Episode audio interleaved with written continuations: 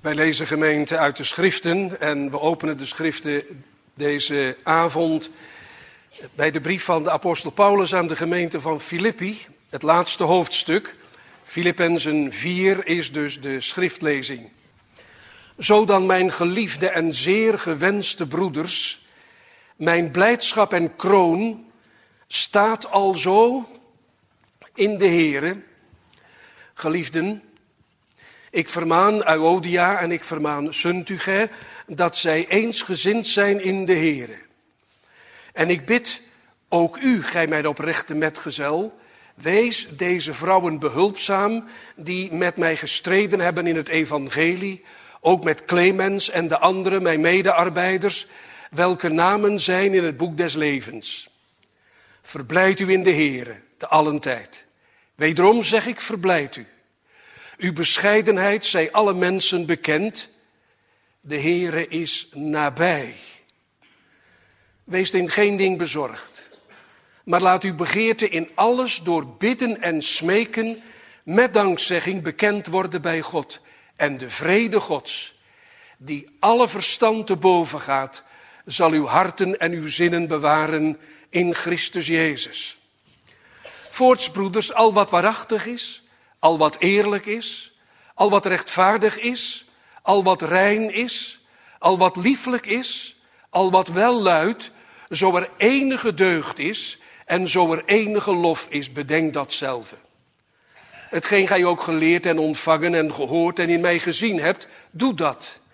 En de God des vredes zal met u zijn.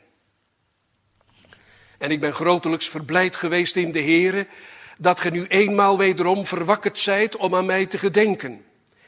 Waaraan gij ook gedacht hebt, maar gij hebt de gelegenheid niet gehad. Niet dat ik dit zeg vanwege gebrek, want ik heb geleerd ver genoeg te zijn in hetgeen ik ben. En ik weet vernederd te worden, ik weet ook overvloed te hebben. Alleszins en in alles ben ik onderwezen, bij de verzadigd te zijn en honger te lijden, bij de overvloed te hebben en gebrek te lijden. Ik vermag alle dingen door Christus, die mij kracht geeft. Nochtans hebt gij wel gedaan dat gij met mijn verdrukking gemeenschap gehad hebt. En ook gij, Filippenzen, weet dat in het begin van het evangelie, toen ik van Macedonië vertrokken ben, geen gemeente mij iets meegedeeld heeft tot rekening van uitgave en ontvangst dan gij alleen. Want ook in Thessalonica hebt gij mij eenmaal en andermaal gezonden tot nooddruft. Niet dat ik de gave zoek, maar ik zoek de vrucht die overvloedig is tot uw rekening. Maar ik heb alles ontvangen en ik heb overvloed. Ik ben vervuld geworden als ik van Epaphroditus ontvangen heb wat van u gezonden was. Als een welriekende reuk, een aangename offerande, Gode wel behagelijk. Doch mijn God zal naar zijn rijkdom vervullen al uw nooddruft in heerlijkheid door Christus Jezus. Onze God nu en Vader zij de heerlijkheid in alle eeuwigheid. Amen. Groet alle heiligen in Christus Jezus. U groeten de broeders die met mij zijn. Al de heiligen groeten u en meest die van het huis des keizers zijn. De genade van onze Heer Jezus Christus zij met u allen. Amen. Tekst voor de prediking is uit het gedeelte wat gelezen is, namelijk dit vierde hoofdstuk van de brief van Paulus aan de gemeente van Filippi en daarvan de versen 6 en 7. Daar lezen we, wees in geen ding bezorgd, maar laat uw begeerten in alles, door bidden en smeken, met dankzegging bekend worden bij God.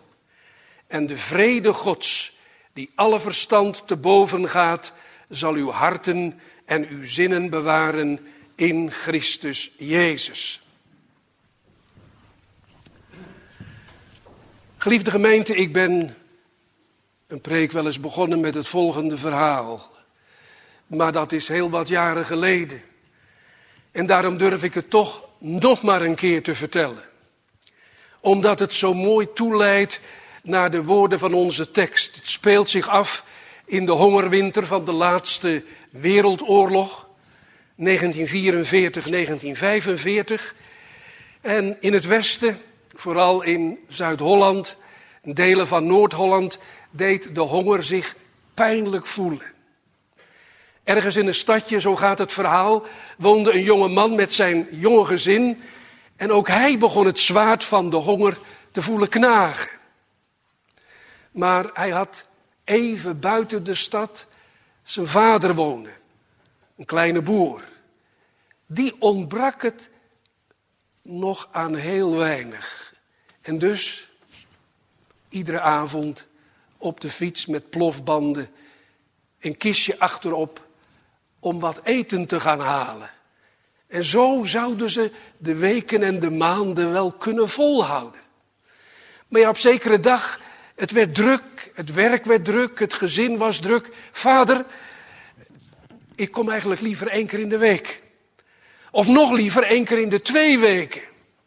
En dan kom ik met een kar en dan neem ik tegelijkertijd heel het rantsoen voor die ene of die twee weken mee.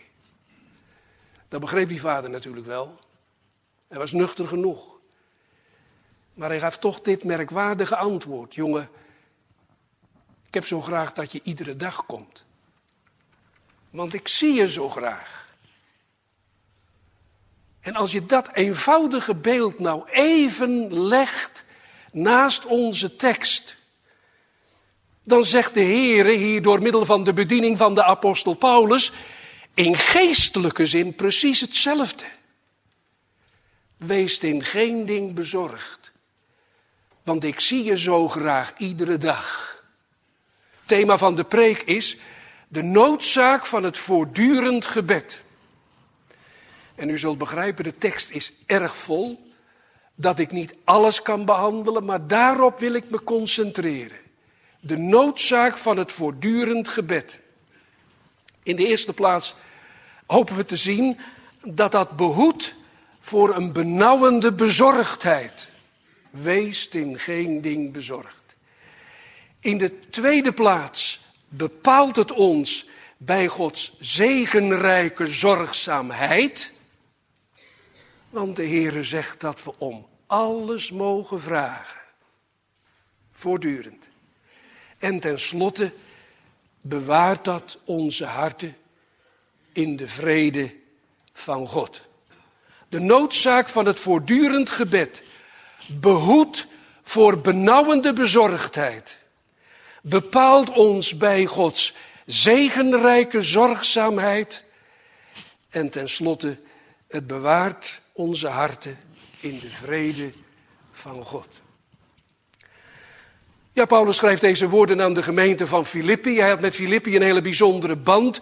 U weet uit Handelingen 16 dat Paulus daar voor het eerst in die buurt voet aan land zette.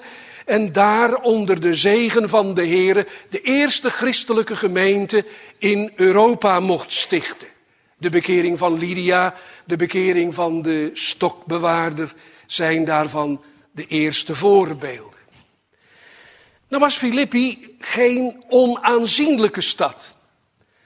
Het was eeuwen voordat Paulus daar kwam, gesticht door de Macedonische koning in het noorden van Griekenland, koning Philippus II. En Philippus II was de vader van zijn nog veel beroemdere zoon Alexander de Grote, de jongeling die de hele wereld in die tijd heeft veroverd. Maar goed, het Macedonische Rijk was verkruimeld. En ook dat immens grote rijk van Alexander de Grote was tot niet geworden. En de Romeinen hadden het gezag overgenomen en Filippi was een Romeinse stad geworden. Maar wel een beetje verachterd, zouden we zeggen, om de taal van de Bijbel te gebruiken. Een beetje minder van betekenis geworden. Economisch ging het niet zo goed. Bovendien hadden de Romeinen er heel veel veteranen, oorlogsveteranen gehuisvest op boerderijtjes en in huizen. En die, die mensen die veteraan geweest waren, voelden zich een beetje beter dan de gewone inwoners van Macedonië. Ze waren immers Romeinse burgers en die Grieken, ja, die werden toch al een beetje door de Romeinen veracht. Er waren tegenstellingen tussen sociale groepen, zouden we tegenwoordig zeggen. Iets van een multiculturele samenleving. En voor sommige van deze Filippenzen was het moeilijk om het hoofd boven water te houden. Dus er waren zorgen. En daarom zegt Paulus aan het slot van zijn brief, waar hij meestal heel persoonlijke en ook praktische raadgevingen geeft. Wees in geen ding bezorgd. Wat bedoelt Paulus? Dat niet bezorgd zijn in de Bijbel is een beetje een lastig woord. Want dat betekent natuurlijk niet dat we niet mogen zorgen. Het is zelfs onze plicht om in de roeping die God op onze schouders heeft gelegd, zorgzaam te zijn. Om te zorgen als we gezin hebben voor onze vrouw, onze man, onze kinderen. Om te zorgen dat ons werk goed gebeurt. Om te zorgen dat je op tijd je huiswerk maakt. En noemt u al die dingen maar op. Ik weet nog goed toen mijn oma overleed en de kinderboeken van mijn vader bij ons thuis kwamen, stond daar een boekje waarvan de titel me intrigeerde. Bob zonder zorg heette het. Ik heb het ook toen nog gelezen. Hoe het precies ging, weet ik niet meer. Maar in elk geval ging het over een jongen die zich nergens om bekommerde. Vrijheid, blijheid. Nou, dat is een onbijbelse manier van denken. De Bijbel maakt duidelijk, ik noem er maar twee teksten. Bijvoorbeeld in 1 Timotheus schrijft Paulus dat zo iemand de zijne en voornamelijk zijn huisgenoten niet verzorgt, die, nou wat, heeft het geloof verlogend en is erger dan een ongelovige. En in 1 Thessalonicense schrijft hij tegen de mensen die zo de nabije wederkomst verwachten dat ze hun werk lieten liggen, dat al die mensen geroepen waren om hun werk ter hand te nemen. Dus zorgen moet. Je roeping trouw vervullen is bijbelse eis. Eis van de wet en eis van het evangelie. Maar wat is dan, wees in geen ding bezorgd? Wel, het komt ook voor in de bergreden van de Heer Jezus, waarin hij op dezelfde manier spreekt als Paulus hier. Het gaat om overbezorgd zijn, bezig zijn met de zorgen van het leven. Zo ermee bezig zijn dat je erin opgaat, of misschien moet ik wel zeggen dat je erin ondergaat. Dat je heel je leven erdoor laat bepalen. En dat kan vandaag verschillende vormen hebben. Het kan zijn dat een moeder een druk gezin heeft en dat ze helemaal in de zorg voor haar gezin opgaat. Dan zegt Paulus, wacht even. Wees in geen ding over bezorgd. Maar het kan ook zijn dat een jonger iemand bezig is met zijn of haar carrière. En daar helemaal voor gaat, zoals we vandaag zeggen. Dan zegt de Heer, zoekt eerst het koninkrijk van God. Laat je niet opslorpen door de zonde, door de zorgen van het leven. Het kan zelfs zo zijn dat je op het ogenblik in moeilijke situaties zit. Of in een moeilijke situatie, dat is al erg genoeg. Dat je psychisch depressief bent. Dat je doktert. En dat je je zorgen maakt over de moeiten en de zorgen die je levenspad gekruist hebben. Dat mag. Ook dat is bijbels. Lees de psalmen maar waarin het gaat over ziekte en over geestelijke nood. Maar laat je niet door die depressieve gedachten zo opslokken dat ze heel je levensblik vervullen en er nergens anders meer ruimte en plaats voor is. Waarom mag dat niet? Ik noem drie dingen. In de eerste plaats, je kunt door overbezorgd te zijn, door voortdurend je zorgen te maken en bezig te zijn met je toekomst, met de dag van morgen, kun je niets aan je leven veranderen. Dat is misschien een erg nuchtere opmerking, maar de Bijbel is op dit punt verschrikkelijk nuchter. Je kunt er niets aan veranderen. De Heer Jezus zegt het, misschien bent u meer gedachten voor. Wie kan door bezorgd te zijn één L tot zijn lengte toedoen of één L tot zijn lengte afdoen? Dat is toch dwaas? Soms moet je jezelf onder de zorgen van het leven en onder de benauwenissen die je levenspad kruisen, heel nuchter bijbels tot de orde roepen. Je verandert er niets aan. Want de weg van je leven wordt door God bepaald. Dan gaan we nog een stapje verder. Bovendien is overbezorgd zijn, ondergaan in de zorgvuldigheden van het leven, noemt de Bijbel dat ook wel, heel schadelijk voor het geestelijke leven. U vindt dat indrukwekkend onder woorden gebracht in de gelijkenis die ik denk u allemaal kent. De gelijkenis van de zaaier. U weet wel, die zaaier gaat uit en die strooit het zaad en het valt op allerlei plekken. Het valt onder andere op het steenachtige en het valt onder andere op de platgetreden paden, maar ook tussen de doornen. En dan moet u dat eens zorgvuldig lezen in Marcus 4 en Matthäus 8. Wat zijn die doornen?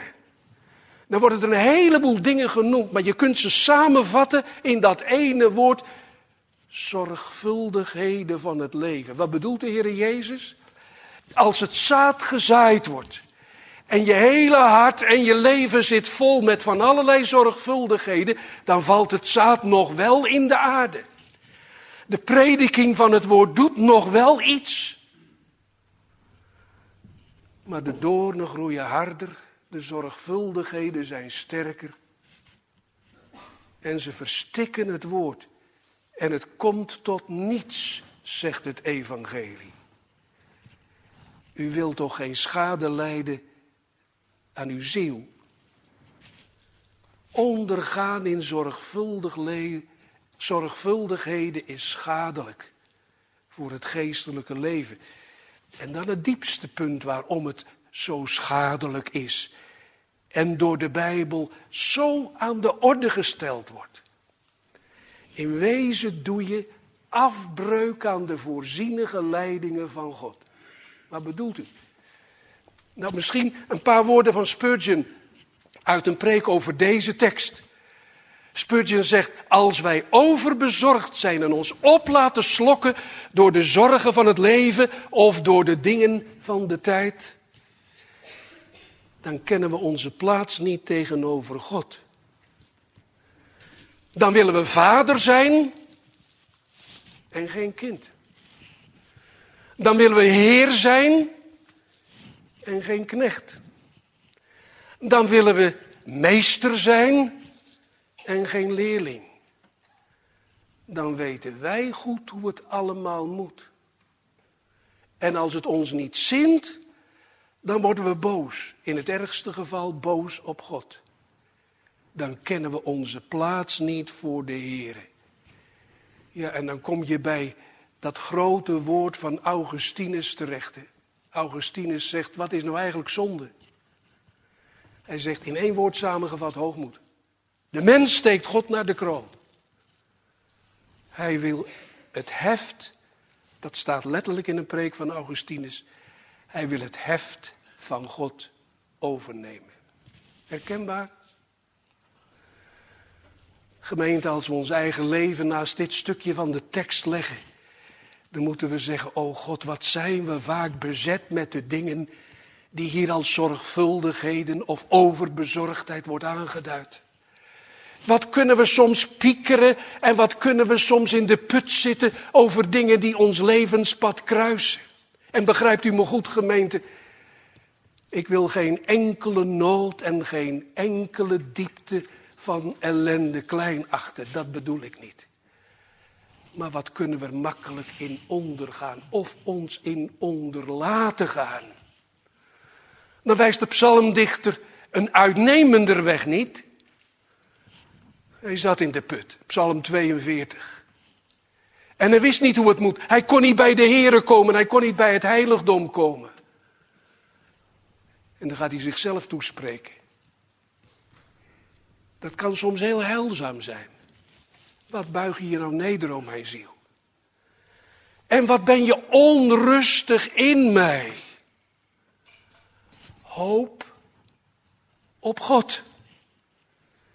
En dat zegt hij tot drie keer toe, want 42 en 43 horen bij elkaar. Alsof hij het in wil scherpen.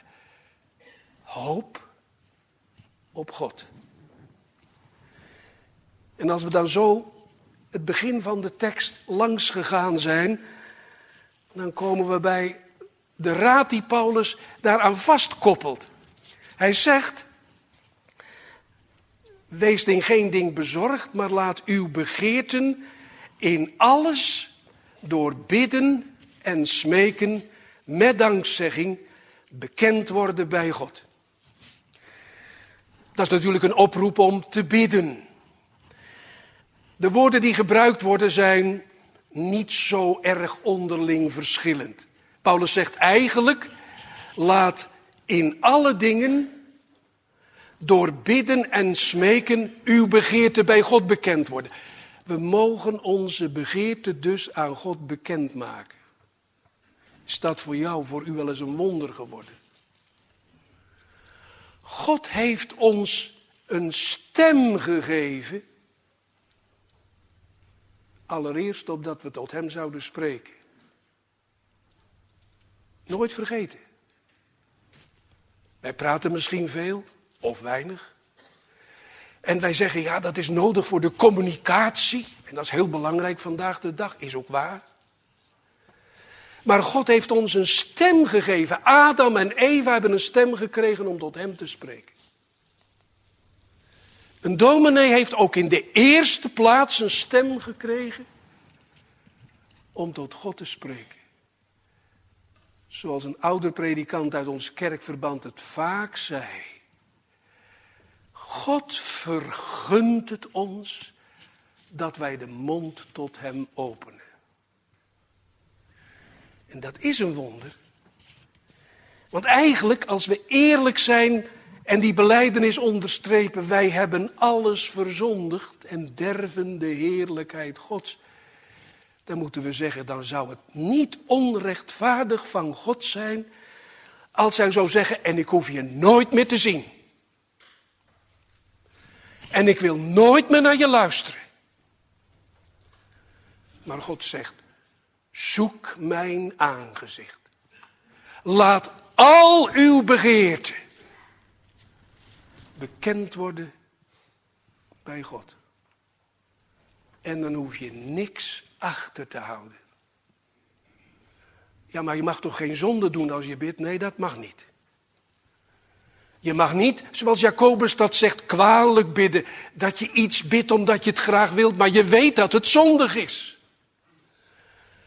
Maar alle eerlijke zaken en vooral de geestelijke belangen van je ziel mag je aan de Heere bekendmaken. Al uw begeerten. En dan staat er ook nog bij hoe dat dan moet gebeuren. Want ja, wij mogen wel bidden. En de Heere zegt wel, stort voor mij uit je ganse hart. Maar er staat ook in de Bijbel dat wij niet weten te bidden zoals het behoort. En zelfs discipelen moesten vragen van Heere, leer ons bidden. Wel, hoe moeten we bidden? Met gebed staat er. En smeken en met dankzegging. Het bidden en smeken staat voorop. Want wij hebben veel te vragen. Wij hebben grote noden. Wij hebben zorgen in het leven. De zorg van het ouder worden. De zorg van de eenzaamheid. De zorg van het leven met een handicap. Al die dingen mogen voor de Heer worden neergelegd. Zelfs de kleinste dingen. Je eten, je drinken. We zijn het gewend, de meeste van ons, van kindsbeen af. Ja, dat zijn toch eigenlijk maar betrekkelijk kleine dingen. Alle dingen. Ook als je voor een moeilijk examen staat. Juist dan ook. Ook als je naar de dokter moet en je vreest dat er wel eens een bericht over de tafel zal komen wat moeilijk te verwerken is. Alle dingen. Maar vergeet één ding niet, gemeente, want anders zou ik aan onze tekst voorbij preken. Ook al mogen we alle begeerten smekend en biddend voor God neerleggen, vergeet het belangrijkste niet. En het belangrijkste is niet opgaan in de zorgvuldigheden en pijnpunten in het leven zonder meer. Maar Heere, wees gij mijn borg. O God, wees mij de zondaar genadig. Dat scherpen we onze kinderen toch in als ze nog klein zijn. U mag het met andere woorden zeggen hoor. Bid maar veel om een nieuw hartje, maar die geestelijke vraag. Zoek eerst het koninkrijk van God. En nu vraag ik het niet alleen aan de kinderen, maar ook aan de ouders en aan de ouderen onder ons. En ik vraag het allereerst aan mezelf. Zoeken we het koninkrijk van God? Is ons leven een biddend leven waarin we alle begeerten aan God bekendmaken? Is het zo, als Augustinus het zegt, en het is misschien een merkwaardige opmerking. Hij tekent God in een preek op de rechterstoel. En dan komt er iemand binnen in de rechtszaal bij God. En dan zegt de Heer, jou ken ik niet. Waarom niet? Ik ben toch altijd eh, naar de priester gegaan en ik heb een offers gebracht in de kathedraal van Hippo. Ik heb je nooit op de knieën gezien. En een ander komt binnen, een eenvoudige vrouw. En Augustinus kon dat beelden bepreken. En die vrouw kijkt met betraande ogen naar de rechter. En de rechter zegt, jou ken ik wel. Want er is geen dag voorbij gegaan of ik heb je gevonden op de knieën. Hoe tekent God ons leven, ons gebedsleven? Want dan kom ik bij een pijnpunt hè, in het gebedsleven. Maak al uw dingen bekend. Maar hoe vaak wordt ons gebedsleven niet verstoord of verhinderd? grote theoloog John Owen uit de 17e eeuw uit Engeland. Sommigen zullen zijn naam kennen. Die spreekt over de macht van de inklevende zonde in het leven van Gods kinderen. En dan zegt hij heel praktisch, hoe komt het dat wanneer u uw knieën buigt, u bijna onmiddellijk denkt, ja ik heb nog zoveel te doen? Of hoe komt het dat u tijdens het gebed zo snel aan het einde van de dag uw gedachten kwijt bent? Weet u hoe het komt? Dat is de kracht van de zonde die in ons woont. Als u het wilt in de woorden van de apostel Paulus, de kracht van het vlees. En daarom wordt in de Bijbel zo vaak dat bidden en de oproep om te bidden verbonden met het waken meest ontroerende in de woorden van de Heer Jezus in de hof van Gethsemane. Moet je bedenken. Twaalf toekomstige dom, elf toekomstige dominees. Apostelen. Dan zou je van denken, nou dat zijn de mannen die met name dicht bij de Here leven. Dat deden ze ook soms. Kunt gij niet één uur met mij waken? Waakt en bid, opdat gij niet in verzoeking komt. En 1 Petrus 4, waar Petrus oproept, juist Petrus. Waakt tot het gebed. Wat kunnen onze ogen langzaam dichtgaan door de kracht van de zonde? zodat de gebedsader, de gebedsstroom stopt. En wat is dan nodig? Twee dingen. Dat we voortdurend bidden om te leren bidden. Heere, geef me gebed. Laat de gedachten niet afdrijven. Laat me waakzaam mogen zijn. Waakt en bid. En dat is in het bijzonder volgens de schriften het werk van de Heilige Geest. Hij wordt in onze tekst wel niet met zoveel woorden genoemd, maar Paulus noemt hem op andere plaatsen wel. Wij weten niet te bidden gelijk het behoort, maar de geest bidt voor ons met onuitsprekelijke zuchtingen. Geest van de Vader en van de Zoon. Stond zo mooi in de beleidenis van Isaiah niet? Geest van de Vader en van de Zoon, leer mij bidden. Ik heb het gedicht van Guido Gezelle vaak hier aangehaald. Gij bad op ene berg alleen, zegt hij dan over de Heer Jezus. Gij bad op ene berg alleen, Heer Jezus. Maar ik vind er geen waar ik hoog genoeg kan klimmen om u alleen te vinden. De wereld volgt mij achterna, al waar ik ga of sta of ooit mijn ogen sla. Die arm ben en niet klagen kan. Die pijn heb en niet gewagen kan hoezeer het doet. Ach, leer mij, arme dwaas, hoe dat ik bidden moet.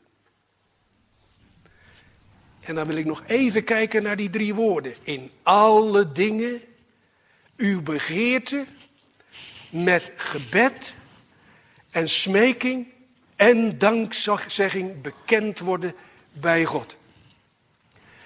Die drie woorden horen bij elkaar en we mogen ze ook niet van elkaar losmaken. Het gaat om smeken.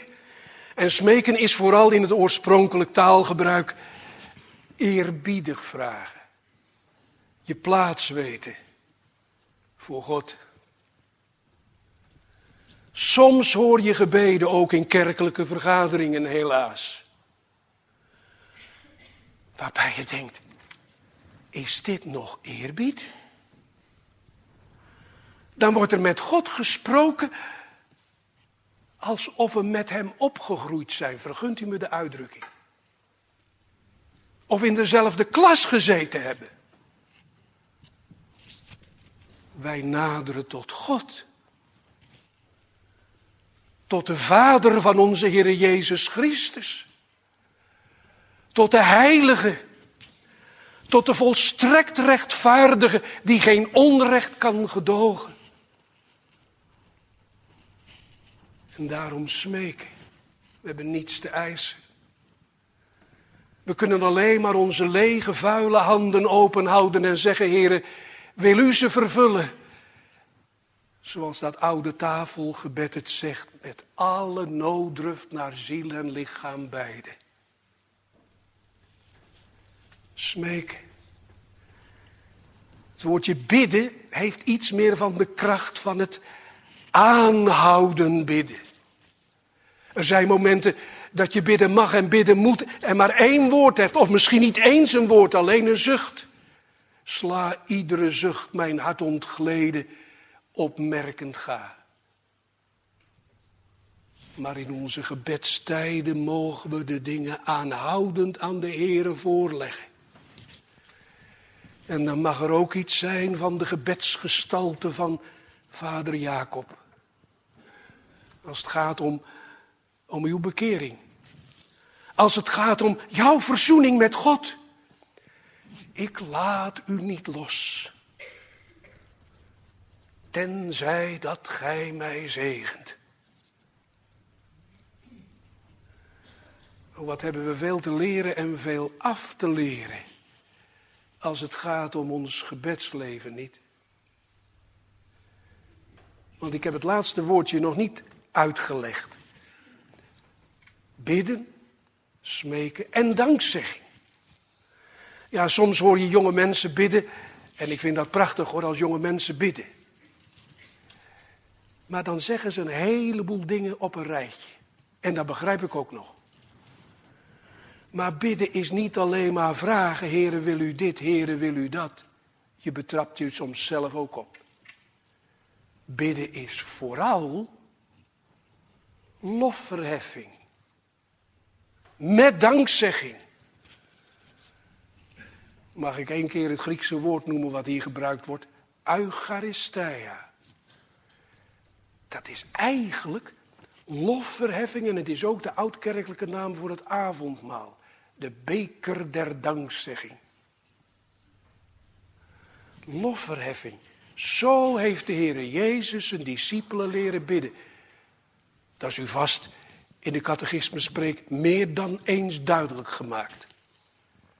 Onze Vader die in de hemelen zijt. En dan begint het niet met vragen. Uw naam worden geheiligd. Uw koninkrijk komen. Ja, en dan mogen we ook vragen. Voor ons dagelijks brood, voor de vergeving van onze zonden, om bewaard te worden in verzoekingen. En dan stijgt het weer op. Want van u is het koninkrijk. En de kracht.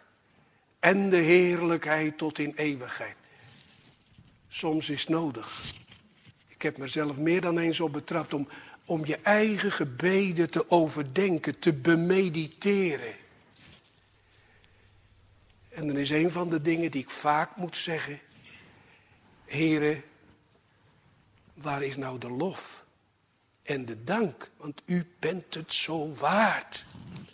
En als de Heer op het gebed wonderen doet en antwoord geeft en je geestelijk onderwijs geeft en je kracht en sterkte biedt, ja dan kan het ook niet anders hoor. Of dat de lof die betamelijk is, die de Heer zo waard is, dat je die ook uitspreekt. Maar ik haast me naar het laatste stukje van de tekst. Alles door bidden en smeken met dankzegging bekend worden bij God. En dan voegt Paulus er een hele diepe zin aan toe. Hij zegt, en de vrede Gods die alle verstand te boven gaat, zal uw harten en uw zinnen bewaren in Christus Jezus. Ik sla over wat de bedoeling is van de woorden die alle verstand te boven gaat. Want daar wordt ontzaglijk veel over geschreven. Dat is niet makkelijk. Voor mij is het heel simpel. Het gaat alle denken en begrijpen van mij te boven.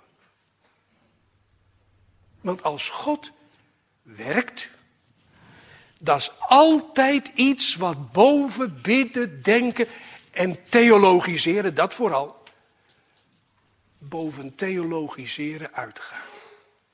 Het is dus iets wat niet te vatten is voor ons menselijk denken.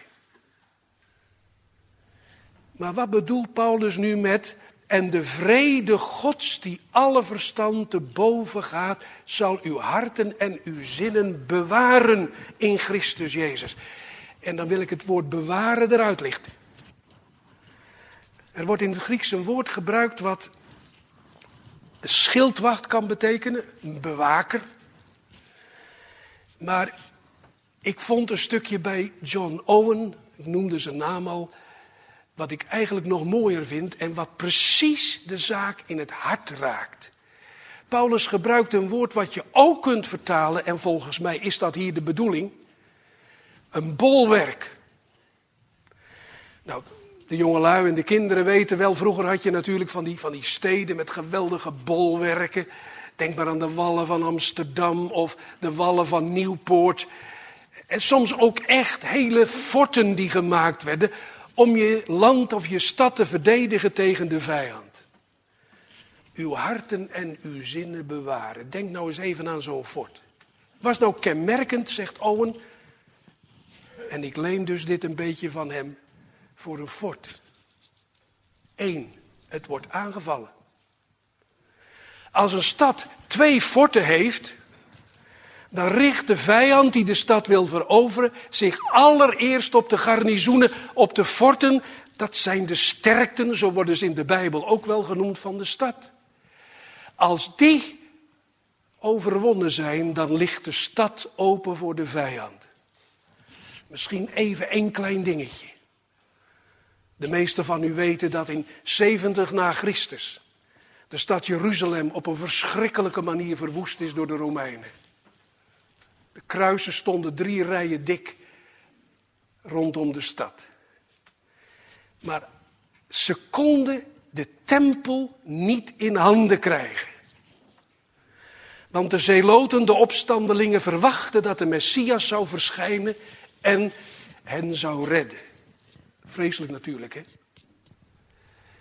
Toen hebben ze met behulp van allerlei ingewikkelde werktuigen enzovoort het fort aan de noordhoek van de tempel, de burcht Antonia, hebben ze met de grond gelijk weten te maken. En toen was er een weg naar het tempelplein. En van dat fort Antonia, waarschijnlijk het fort waarin de Heer Jezus door Pilatus verhoord is, van dat fort Antonia is niets meer overgebleven. Toen het fort gevallen was, was het tempelplein verloren. En vandaar dat zo'n fort belangrijk is. Het wordt aangevallen. Weet u wat er aangevallen wordt? Paulus spreekt hier over het leven van het gebed. Maar dan vooral over het leven van een biddende gelovige, niet? Hij spreekt over mensen die iets kennen van de vrede Gods in hun hart. En hij zegt die vrede Gods. Als je nu iets geproefd hebt van vrede door het bloed van het kruis. Dat wordt aangevallen. Dat is gemerkt? Het is de duivel. Het is de zonde. Het is de wereld. Het is je eigen inwonende vlees. Altijd te doen om de vrede uit het hart weg te halen. Want de duivel weet wel dat hij Gods kinderen niet in, uit de hemel kan houden. Dat, dat kan niet. Dat is onbestaanbaar. Maar de duivel wil, wil wel alles doen om de vrede Gods, om het hemelse gesteld zijn uit het hart te halen. Daar richt hij zijn pijlen op. En daarom is het zo van wezenlijke betekenis dat we deze vermaning van Paulus zoeken ter harte te nemen. Here, de duivel is weer bezig om de vrede Gods uit mijn hart weg te nemen. Laat u het hem niet toe. En dan de tweede. Want het is een heel merkwaardig woord wat hier staat. De vrede Gods zal uw harten en uw zinnen bewaren. Wat bewaart je hart voor de ergste aanslagen van de boze, voor de zwaarste zonde? De vrede Gods. Dat is het fort. Eigenlijk heel eenvoudig. Het fort dat het hart van een mens beschermt en bewaart, dat is de vrede Gods. Maar die vrede Gods wordt wel aangevallen. Want de duivel weet, dat is het punt waarop ik mijn winst kan boeken. En dan tenslotte, wat is die vrede Gods dan? De vrede van God. Ook daar is een hoop over geschreven, gaan we allemaal niet ophalen. Het is de vrede die van God komt. Paulus zegt ergens anders in deze brief, de God nu des vredes. Gemeente, God is de God des vredes. Ja, dominee, maar is het ook de heilige, de rechtvaardige, terrein van ogen om onze ongerechtigheid aan te zien? Ja, dat is waar. Al die volkomenheden, die deugden van God, staan in de Bijbel. En ze krijgen betekenis in het leven van Gods kinderen. Maar het diepste wat God bedoelt in de zending van zijn zoon, is dat hij gedachten des vredes heeft. God heeft geen lust in de dood van de zondaar, maar zoekt zijn vrede. En we kunnen dat heel mooi zien in het hele heilsplan. Waar lezen we in het evangelie over vrede? Nou, dat weten de kinderen van de zonderschool. Bethlehem. De velden van Efrata. Vrede op aarde.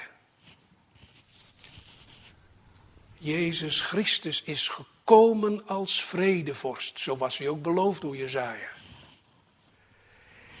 En al de kernmomenten van zijn weg hier op aarde staan in het teken van de vrede. De hoofdpunten van zijn lijdensweg en van zijn weg naar de heerlijkheid. Vrede. Golgotha. Ja, maar op Golgotha was toch geen vrede, dominee? Nee, het woord wordt daar niet gebruikt, tenminste niet in onze taal. Maar wat was het kruiswoord wat Jezus met grote kracht heeft uitgesproken? Eigenlijk de samenvatting van heel zijn, zijn werk. Het is volbracht. En die tekst is uit het Grieks ook in het Hebreeuws vertaald natuurlijk. Want heel veel gidsen in Palestina kennen hun Nieuwe Testament beter dan menig reformatorisch christen hoor.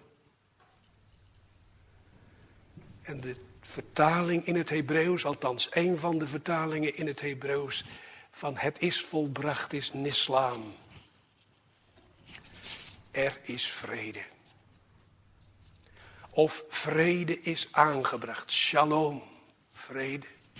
En wat gebeurt er als de Heer Jezus door gesloten deuren heen komt op de paasdag? Hij zegt vrede, zij u lieden. Of wanneer hij tijdens zijn afscheidsreden vertelt dat hij heen zal gaan naar de Vader, zijn hemelvaart dus. Mijn vrede geef ik u. Mijn vrede laat ik u. En als hij terugkomt op de wolken, zal hij terugkomen zoals hij heen gevaren is. Met zegenende handen voor zijn kerk. Vrede, zij jullie. Gemeente, als je zomaar een paar houtskoolstrepen probeert aan te duiden wat dat woord vrede betekent. De vrede Gods die alle verstand te boven gaat, zal uw harten en uw zinnen bewaren. Dan kan toch de vraag niet uitblijven. Kent u iets van die vrede? Paulus maakt het duidelijk, trouwens de hele schrift ook maakt het duidelijk, dat wij op voet van oorlog staan met God. En dat er geen vrede is zolang wij voortleven buiten de kracht van het bloed van de Heer Jezus Christus. Zoek de vrede. Terwijl hij te vinden is. Terwijl hij in het werk van de Heer Jezus Christus van stap tot stap wordt aangeboden. Zoek die vrede. Want als je die vrede niet zoekt, en wat God verhoede ook niet zou vinden, dan kom je voor eeuwig om. Hoe is die vrede dan te vinden? Wel, dan kijk ik nog één keer naar mijn tekst. Wees in geen ding bezorgd. Maar laat al uw begeren en smeking met dankzegging bekend worden bij God. Heren, dat smeek ik het allermeest. Geef mij vrede. Die vrede. Want als ik die vrede bezit, dan is God boven mij niet meer toornig op mij. Dan is de wereld om me heen, kan me geen kwaad meer doen. Vrede tot met de dieren van het veld, zegt de Bijbel ergens. En dan woont de vrede in mijn hart. Mag ik het een keer ouderwets zeggen? Vrede in mijn conscientie, mijn geweten. En als je die vrede proeft, gemeente, En die vrede daalt in je hart. Dan kan Luther zeggen, dan mag de hel vrij woeden. Want tegen dat fort kan er niet op. Jezus te vinden, vrede te vinden, dat is het leven. En dan zingen die psalmen zo machtig van die vrede van God. Merk op mijn ziel, wat antwoord God u geeft. Hij spreekt gewis tot elk die voor hem leeft, zijn gunstgenoot. Van blijde troost en vree, mits hij niet weer, dat hoort erbij hoor, mits hij niet weer op het spoor der dwaasheid tree. Amen.